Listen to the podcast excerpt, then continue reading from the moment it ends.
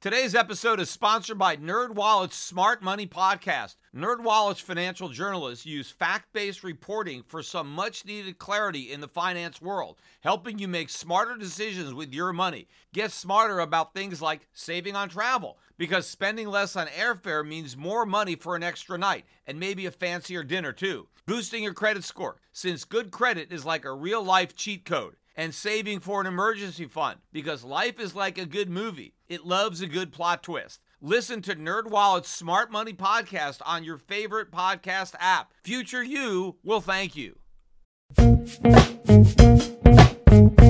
The Peter Schiff Show.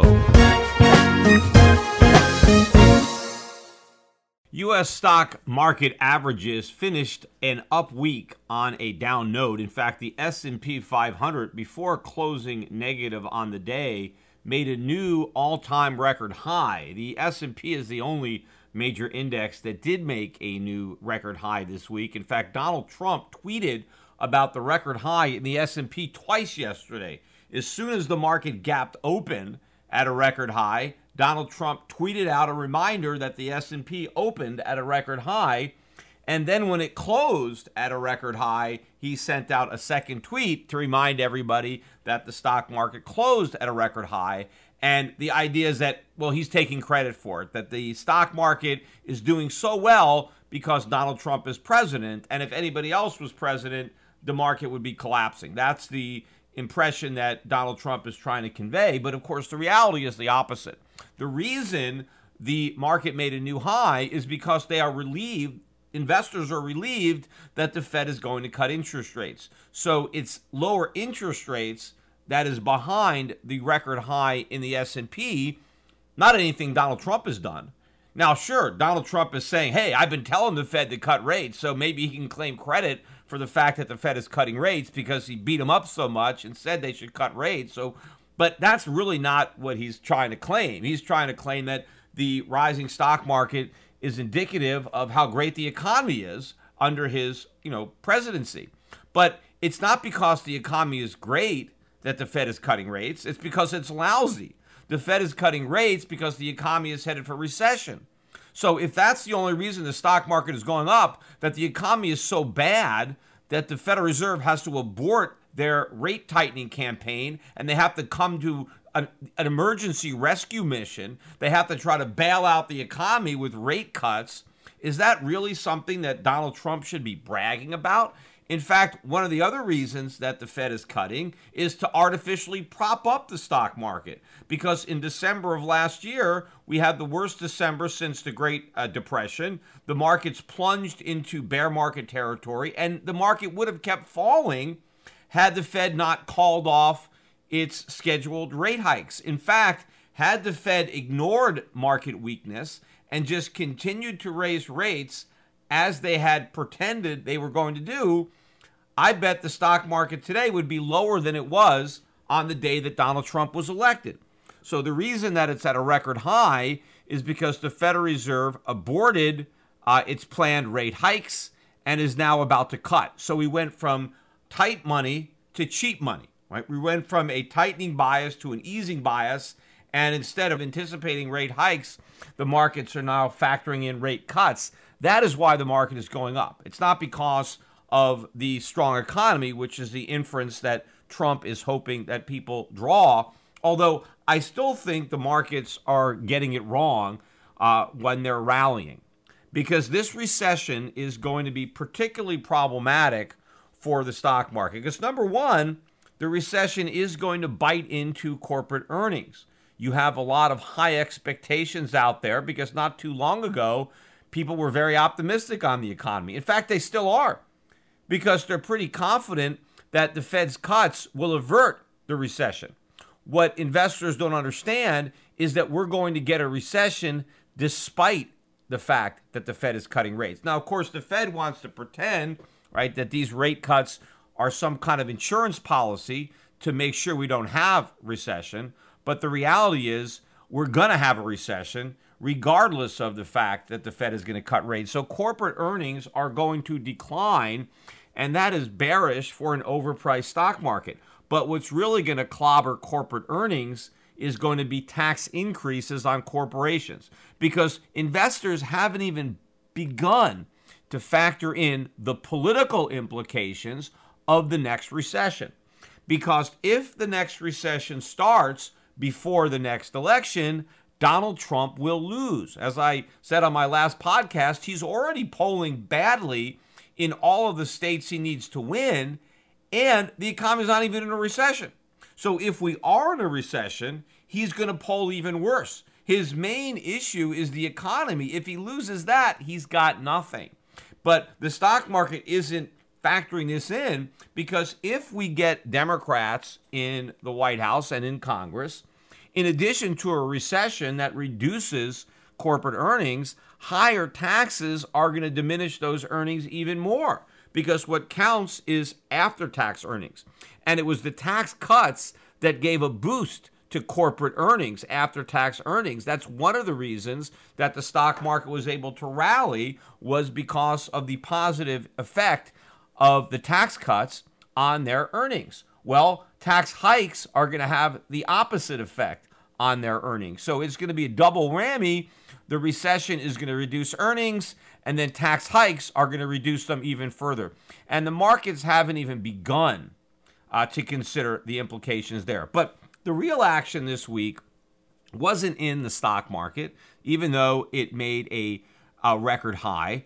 The real action was in the gold market. And I've been talking a lot about gold finally breaking out, moving above that six year resistance range, which was around 1350 to 1375. That's what was capping every gold rally for the past six years. Well, in the last two days, we finally blew through that resistance. We got as high as 1410, I believe, last night, and we closed today at 1399, up $11.10. The highest close in about six years or almost six years. But if you look at a chart, we have clearly broken through uh, the overhead resistance. And I like the action over the last couple of days.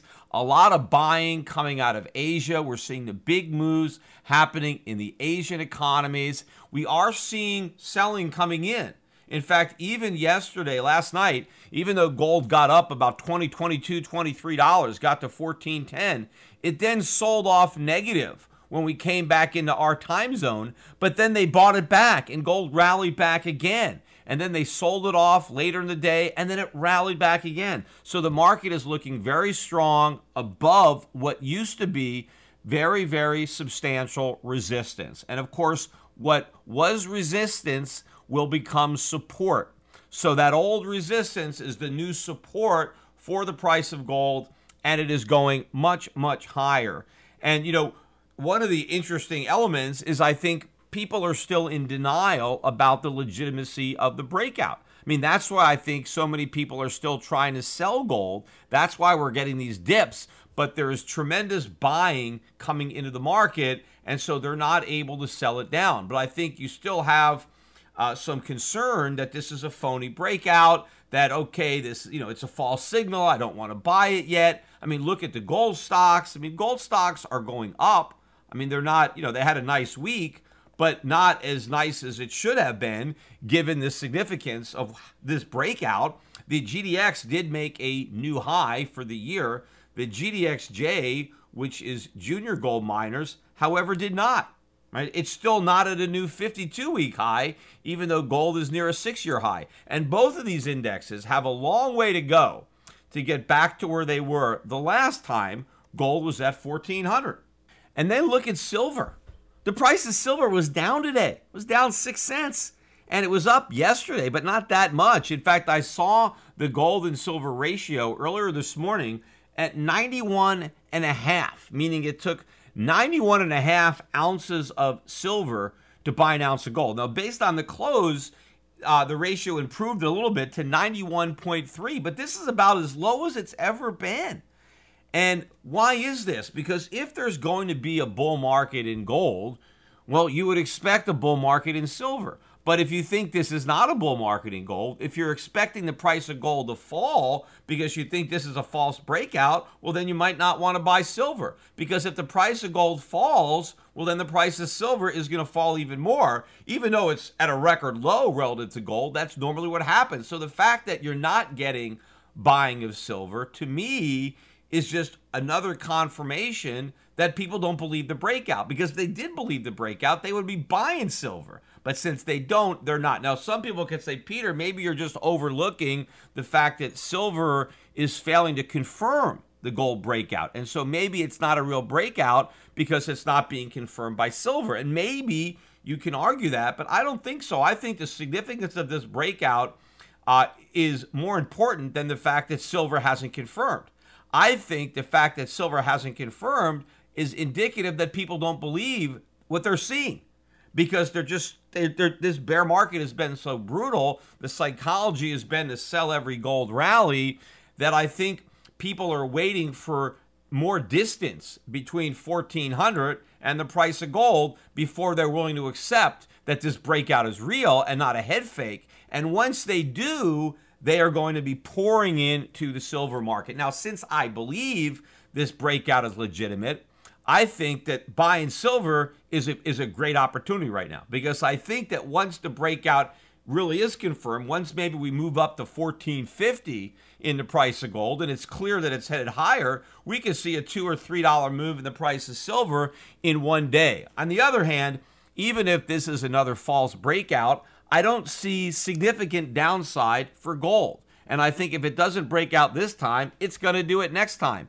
So there's probably not a lot of significant downside in the price of silver. So I think it's an asymmetric trade right here to be buying into silver because I think the upside potential, if this is a real gold breakout, is so much greater than the downside risk if it turns out to be a head fake and the real breakout happens further into the future because gold's going to break out eventually. If this isn't it, it's coming. But to me, I think all the signs are there that this is it. In fact, look at what happened in the foreign exchange market this week.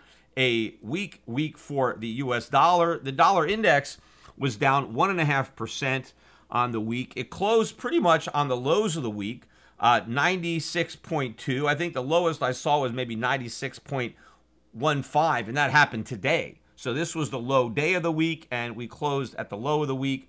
Uh, and the Swiss franc was even stronger uh, against the dollar. U.S. dollar lost better than 2% of its value against the Swiss franc. And that's a leading indicator. If people are seeking out the Swiss franc as a safe haven, uh, then they're worried. They're worried about the dollar, and also they're worried about the dollar. They are buying gold. So the dollar's going lower, Gold's going higher. To me, this is a very significant event. The media, of course, is overlooking this. I think they're downplaying the significance. I'm not seeing that much reporting on the price of gold. Nobody's calling me really. I'm not getting reporters. I know I did talk to one one guy today, uh, but that's not a lot. You know, I have one reporter reaching out to me about gold. Uh, you know, uh, once upon a time when the price of gold made a big move, a lot of reporters would call me to get my take on it. But, you know, now uh, people are really not too interested. Now, of course, I think some people may be looking at the price of Bitcoin, right? Because Bitcoin now is about $10,000 in a, a, coin again, although they're not actual coins, but $10,000 a bit Bitcoin. Uh, as I'm recording this, we're 99 you know, something, 99, 20 or whatever. I don't know if we've actually gotten above 10,000 yet. Maybe we have, and I'm, we probably will be, uh, given how close we are. So probably by the time people are listening to this uh, podcast, we'll probably be higher uh, than 10,000. So a lot of people are probably saying, who cares if the price of gold is at 1400 that means nothing because bitcoin is at 10,000 and it's going to a million. And so it doesn't matter about the price of gold. The price of gold is irrelevant because now we have bitcoin right? And and this is the new gold. It's better than gold. And so maybe uh, bitcoin is stealing some of the headlines away from gold. But there is a significant difference. Number one even though bitcoin is moving up more price wise uh, the total market cap of all the gold in the world is much larger. So the move in gold is more significant than the move in Bitcoin as far as what it means for actual market capitalization.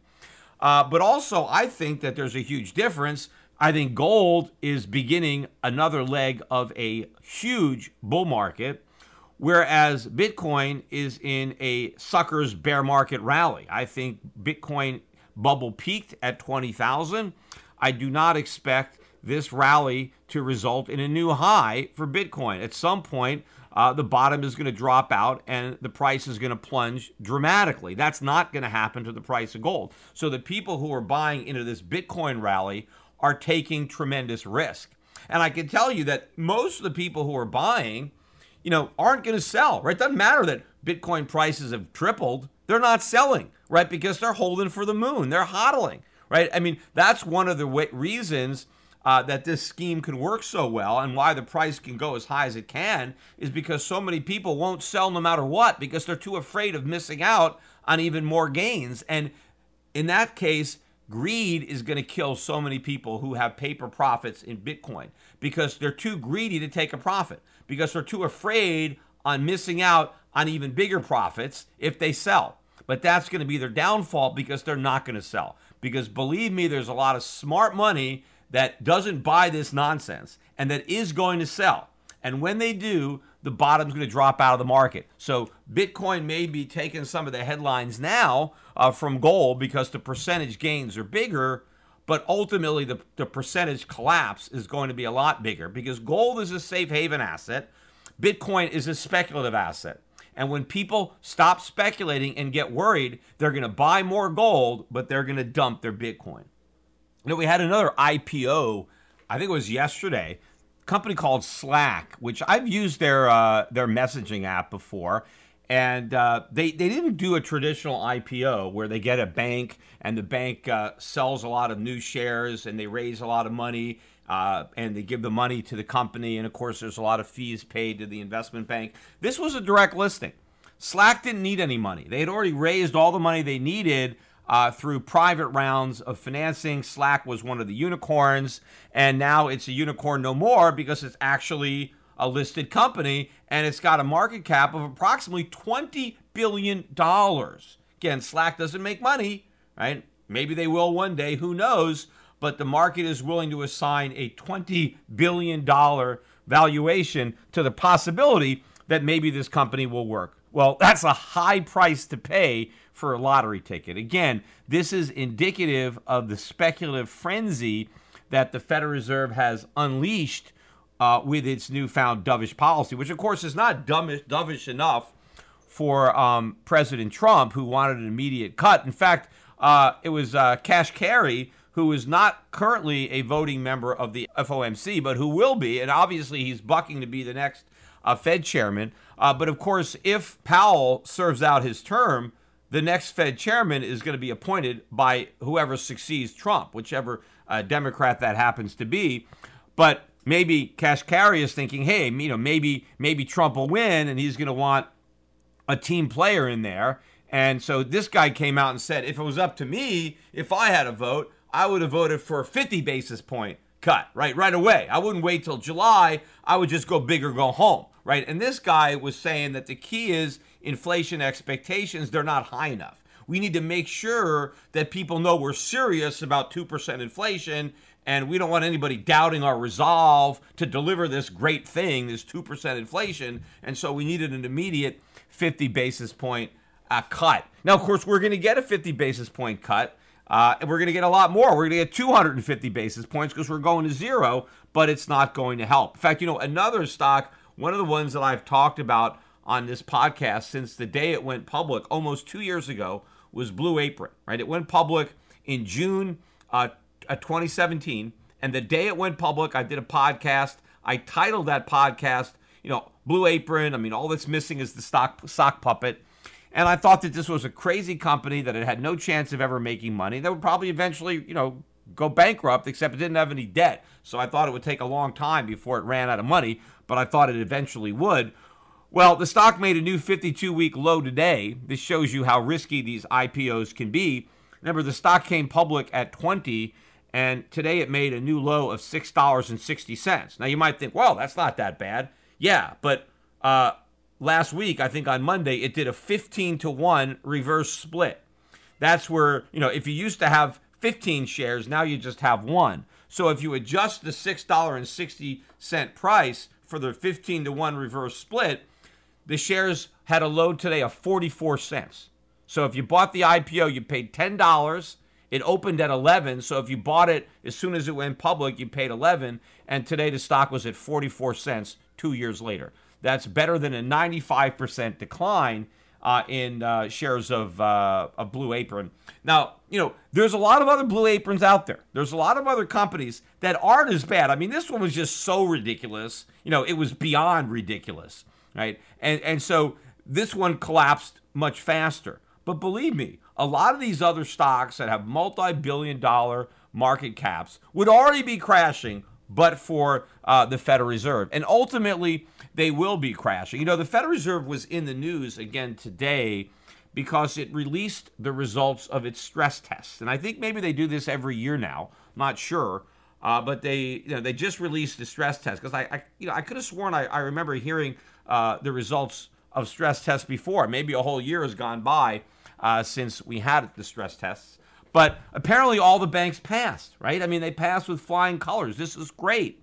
Now, I think the stress tests are not really designed to test the stress, they're designed merely as propaganda. They want to create the false impression that the banks are solid and, and, and there's nothing to worry about. So they're designing stress tests specifically so the banks will pass which means the stress tests are worthless, right? If you're rigging the tests because you want to make sure that the banks pass, then what's the point? I mean, what are you testing for? You're not testing for anything. What the Fed is trying to do is reassure the public.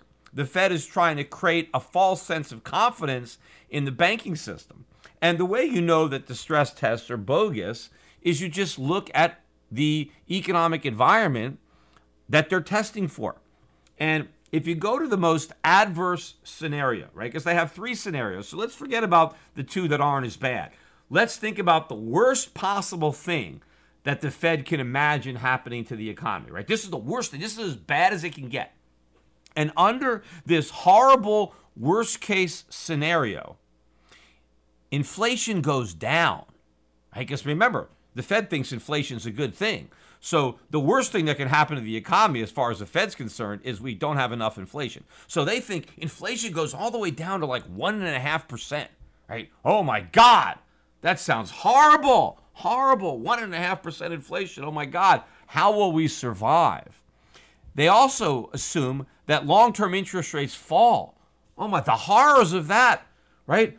Mortgage rates go down the yields on treasuries go down. Under the worst economic scenario the Federal Reserve can imagine, it costs the government less money to pay interest on the national debt. Oh my God, that is just horrible, right?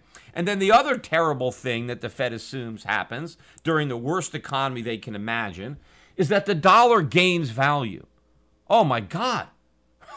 Oh, the dollar becomes more valuable? So Americans' wages have more value and more purchasing power? You know, uh, uh, um, our savings have more value? That's the worst thing. That's the horrible thing that the dollar goes up in value. Now, of course, they do assume other bad things that are really bad. Unemployment goes up to 10%, the economy goes into recession, that kind of stuff. But this other stuff is not bad. And of course, so under these ridiculous, uh, you know, assumptions, then the banks the banks are okay.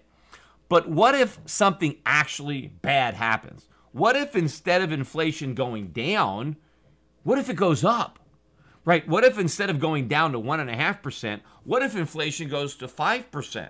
What if it goes to 10%? I mean, isn't that possible? I mean, the whole purpose of the stress test is to run the banks through every possible scenario you can envision to see how the banks handle it.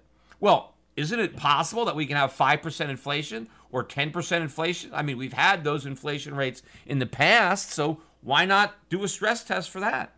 You know, and what if when we have this breakout in inflation, what if interest rates go up, right? What if instead of long-term interest rates going down, right, they go up? Right? What if the 30-year government bond instead of going down to 2%, what if it goes up to 4% or 5%? We're 7%. I mean, is that so outrageous to assume that interest rates could go back up to maybe where they used to be? Right? And what if mortgage rates go back up? What if mortgage rates went up to 8% or 9%? I mean, that used to be pretty standard in the mortgage industry. What if rates go back up there because we have inflation that pushes up long term interest rates? And of course, what if we also have a recession? So we have stagflation, we have rising unemployment in a recession, but instead of inflation and interest rates going down, we have inflation and interest rates going up. Right? That's much worse. That's a far more adverse economy than the one that they're envisioning, than the one that they're stress testing.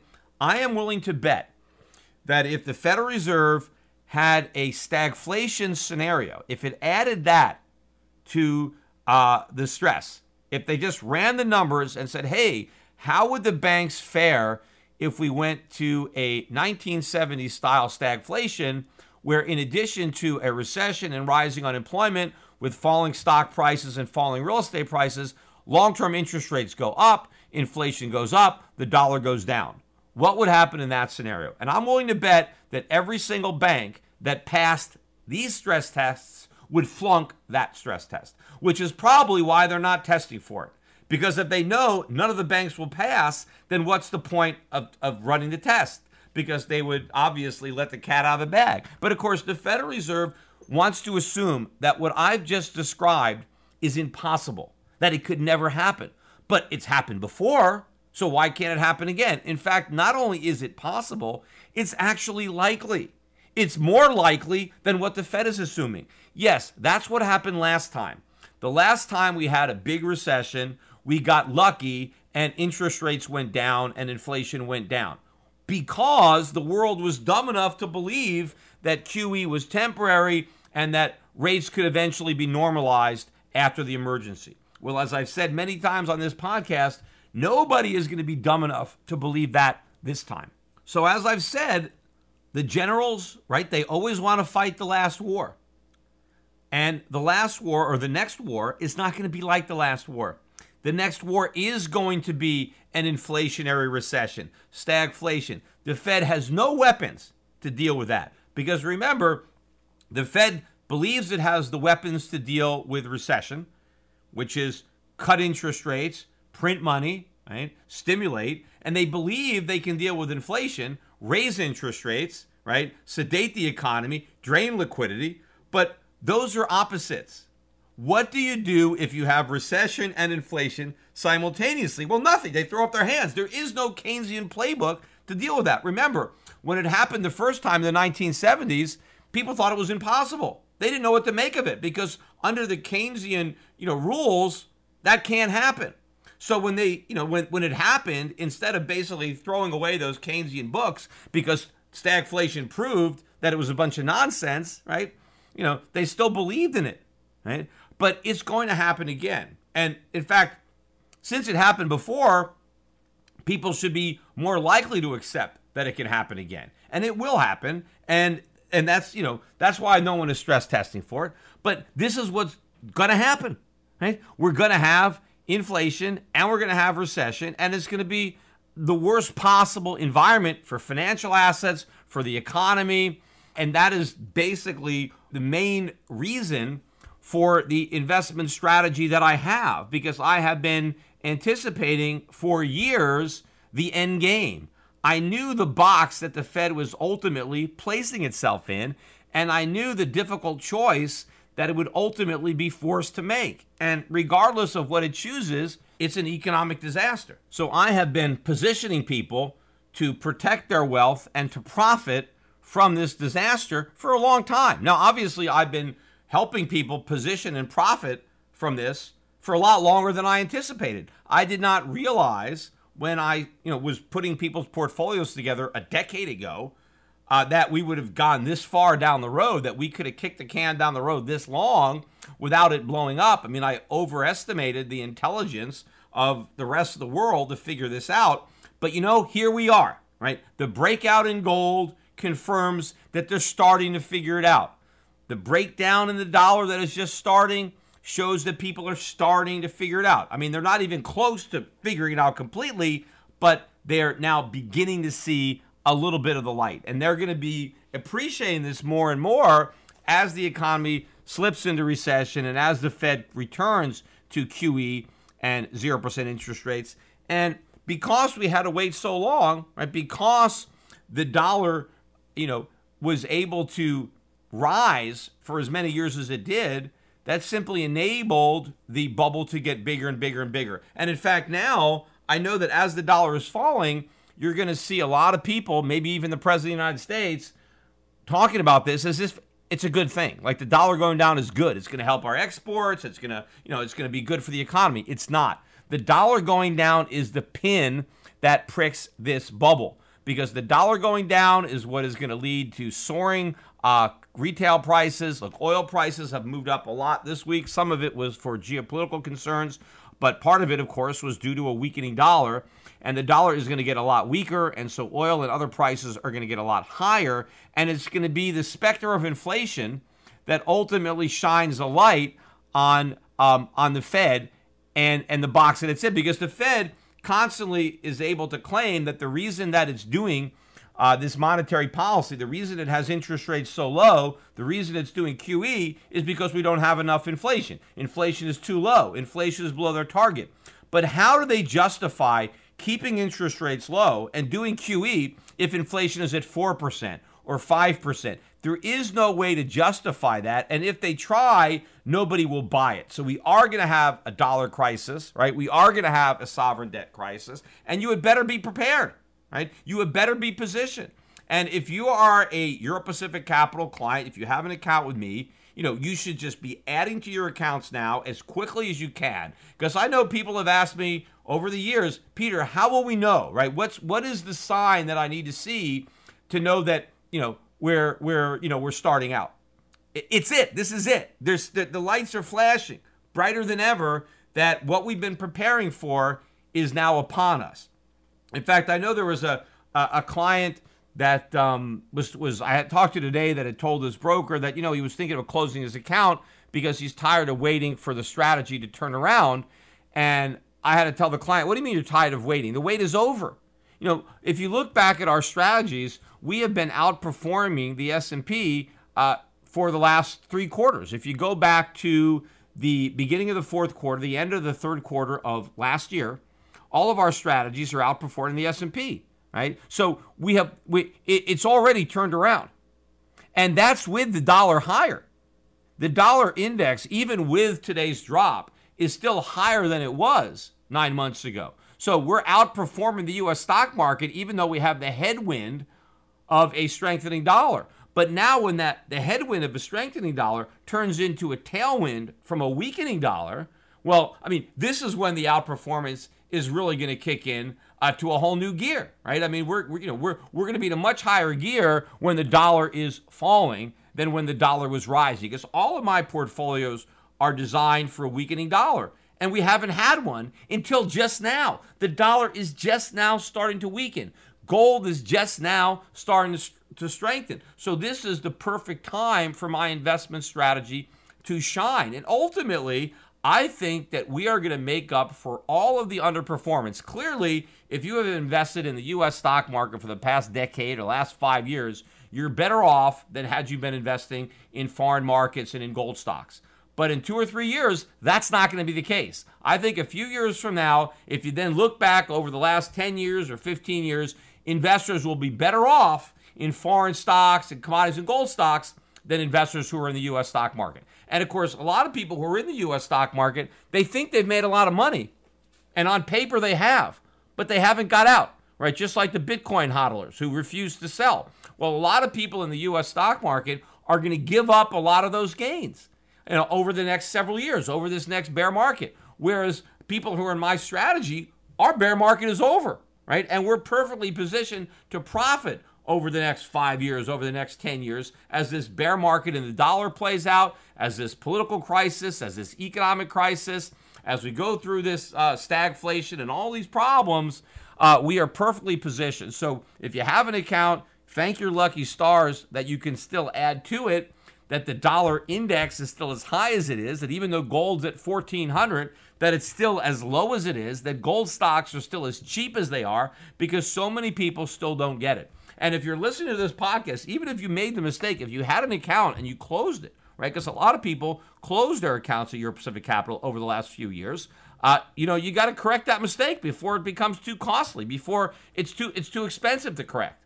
You know, I have a feeling that by the end of this year, I think that there's a good chance we would have outperformed the U.S. market over the prior four years. You know, I mean, that may not be the case, but that's if I had to make a bet, that's what I would bet. I think that we're going to see a decline in the U.S. market between now and the end of the year, and I think our strategy is going to have an even better second half than it had a first half, and I think then we're going to make up and be uh, ahead of the S&P for the last four years, and then in a couple years after that, it'll be you know, going back over a 10 year period, but it could really, really be even bigger if we end up with hyperinflation. I mean, that all bets are off, right? I mean, that that is the worst case scenario. I mean, what the Fed is stress testing for, that's a walk in the park uh, compared to a hyperinflationary outcome, which we could easily have, right? I mean, that is the worst case scenario. But in order to avoid that, some real bad things are going to happen to the U.S. economy to avoid hyperinflation. It's not like it's easy to avoid that. At this point, it's going to be very costly, very difficult, but it's going to be very profitable for our portfolio either way. Whether we do what's necessary to avoid hyperinflation or if we don't have the political will to do that and we suffer hyperinflation, I think we make a fortune in our portfolios. Of course, we make even more under hyperinflation, but I mean, I hope that's not the case because I don't even know if this country will be livable if we go through hyperinflation. So I, am certainly not rooting for that outcome. I mean, I, I, and I'm not rooting for bad things to happen. I know bad things are going to happen, and I would rather the bad things not be as bad as they have to be. I hope that we do the right thing. Now, of course, I am rooting for this bubble to pop because the longer it, it expands, the worse it's going to be when it does pop. So when people talk about, hey, Peter, you're rooting for recession, yes, because we need a recession. The sooner the better. If we would have had it a few years ago, it wouldn't have been nearly as severe as the one we're going to get, right? Everything the Federal Reserve is doing to fight recession simply means that the recession that they ultimately fight is that much worse because the recession is the cure. And if you're trying to resist the cure, well, what happens to the disease? The disease gets worse, right? So, because I want the economy to go into recession doesn't mean I'm a bad guy and I want bad things to happen. Bad things are happening. It's the recession that's going to cure those bad things. It's just that we have to deal with that. And dealing with that is not fun, just like solving any problem is not fun, but it needs to be done. But of course, my fear is the politics of it and where this country is headed. And based on the things that the Republicans are saying and Trump is saying and, and where the blame is going to go, uh, it's very dangerous. So, I mean, I, I can have mixed feelings about uh, how swallowing this bitter tasting medicine, you know, might ultimately impact the electorate and where the country is going to go. You know, another example of how completely idiotic this stuff is going to get. Remember, I talked on this podcast.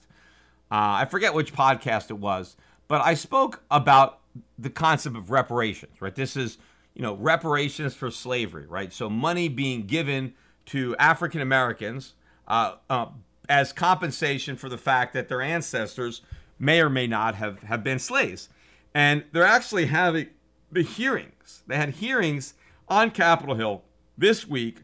People were testifying about you know why we should have reparations. So they want to basically so the hearings are should we create a committee to study and make recommendations for whether or not we should have reparations for slavery. And I again I talked on this podcast about how completely ridiculous the entire concept of of reparations is, right? Because it's, I mean, it, it's completely impossible. And so I, I don't want to rehash all of the ridiculous aspects that make the whole thing completely unworkable. I just want to focus on what they're actually trying to accomplish. And I was reading this article, I put it on my Facebook page. Uh, how reparations for American descendants of slavery could narrow the racial wealth divide, right? So this is kind of the goal. This is what they're trying to do. So forget about the fact that the whole concept is idiotic and it's unworkable in identifying, you know, who should who should get the money and who should be required to pay the money because we're talking about compensating the descendants of people who were slaves and forcing the descendants of people who whose ancestors may not have even owned slaves, right? So, I mean, again, I don't want to get into all that nonsense again. But if you read this article and it, it, try to read the thing without laughing, because I mean, I, I couldn't. But the guy is talking about a goal here, and he says that I'm reading right from his article closing the racial wealth gap will require overcoming the effects of the grim historical trajectory. A program of black reparations should move to share should move the share of wealth owned by blacks to at least 12 to 13 percent of all the wealth. And the reason he says that is black people represent 12 to 13 percent of the population, but they don't own 12 to 13 percent of the wealth. They own a small fraction of that. And so he says that he wants the reparations to restore that that gap.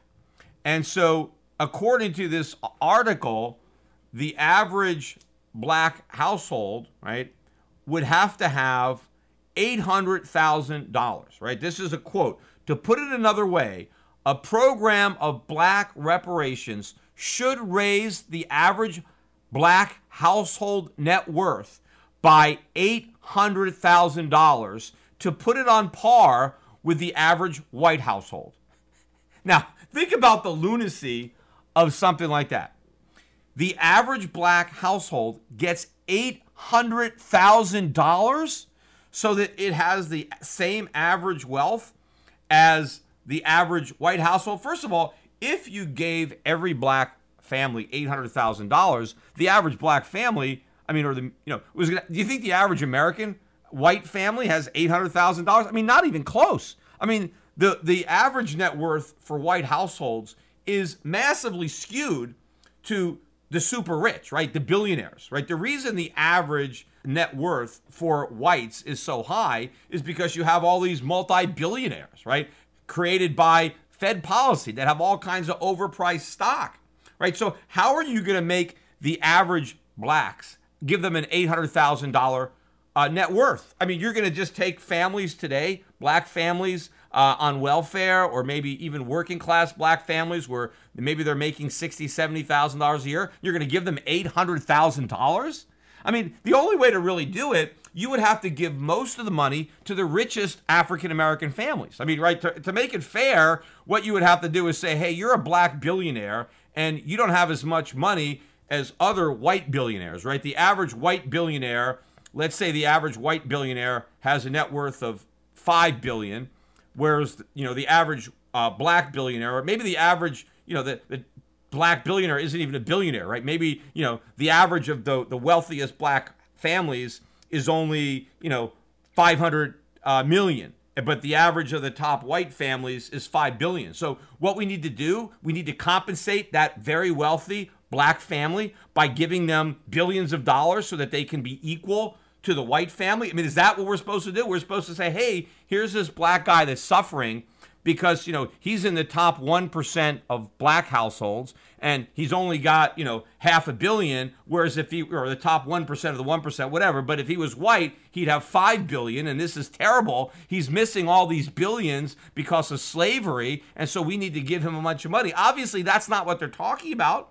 He's not talking about giving billions to billionaires or millions to millionaires. This guy is talking about making the average black family worth $800,000 by making sure that average black families get $800,000, which is so much more money than the average white family actually has if you don't want to count all the, the billionaires, right? The typical white family doesn't have anything close to $800,000. Trying to say that reparations won't be successful unless the average black household ends up with $800,000. And of course, this guy doesn't even bother to consider where the hell are we going to get that money?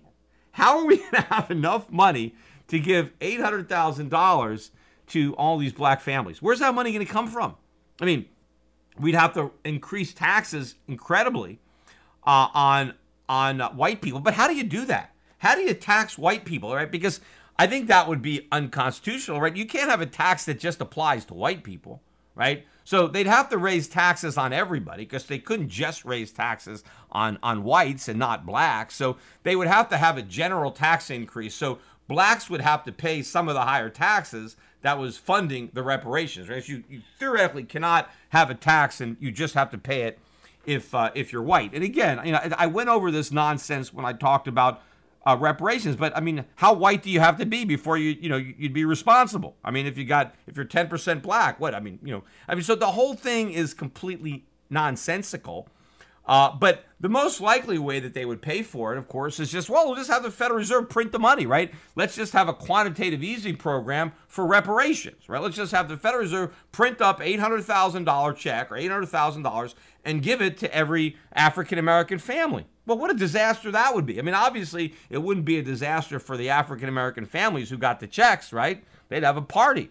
But what would happen if a bunch of people who have nothing suddenly had $800,000? They'd run out and spend it, right? but did they produce anything? No, right? They, did, they didn't make anything. They're just spending. So it's pure inflation. Prices would go way up. The value of money would go way down. I mean, this is all a bunch of nonsense. But, you know, more than funny, it's so sad because they actually take this thing seriously. You know, every single Democratic candidate for president is in favor of this or of some form of, of reparations for slavery. I mean, it's like a litmus test now because everybody wants the African American vote. And obviously, if you're promising $800,000, right? If you're a black voter and some guy's like, yes, I believe that we need reparations and you're going to get $800,000. I mean, who's not going to vote for that? I mean, a candidate promising you $800,000, you got my vote. And now, if you're a candidate, say, well, no, I'm, I'm, a, I'm not in favor of that. I'm against that. I don't want you to have $800,000. Well, you're not going to get my vote, right? So this is like, you know, you gotta, you gotta believe in this nonsense to get the Democratic nomination. I don't know how you really back away from it uh, in the general election, uh, you know. But of course, you know, I don't know that they're ever going to present the bill, like how this is going to be paid for. It's just magic money, right? Somehow we're just going to do it. You know, this article cost, you know, brings back the whole idea of, you know, they were supposed to get 40 acres and a mule. And then he's trying to think of, well, you know, we got to figure out how much 40 acres is worth. Uh, you know, today, you know, and I guess this guy in his article, he said, well, that's about one and a half to two trillion dollars if we give every African American 40 acres and a mule. Well, I guess he's overlooking the mule. I guess I guess no one really wants a mule these days, but he's just looking at the 40 acres, which is a lot of land because back then everybody was farmers, right? Why would you need 40 acres today? How many African Americans are going to start farming, right? I mean, I mean, we hardly have anybody back then. I mean, almost everybody who worked was a farmer. I mean, because we didn't have the industrial revolution yet. I mean, probably 90% of the people were farmers. That's why you needed 40 acres. You know, who needs 40 acres now? Right? You're going to give somebody, you know, this, the whole thing is nonsensical but this is an example of the, of the, of the nutty stuff that the left is going to come up with.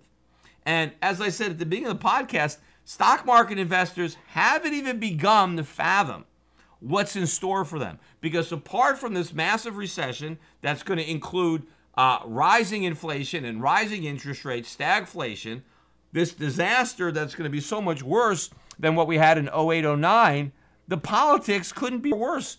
Nobody is thinking about that all of this nutty stuff, right, that exists in the minds of all these, you know, idiots, right? All these fools, these are the fools that could be running the country. They could be writing the laws. Now, the one thing that potentially will protect us is the Supreme Court, unless they succeed in stacking that too, because they want to, they want to put more justices on the Supreme Court, so they'll rubber stamp all this nonsense and completely ignore the Constitution.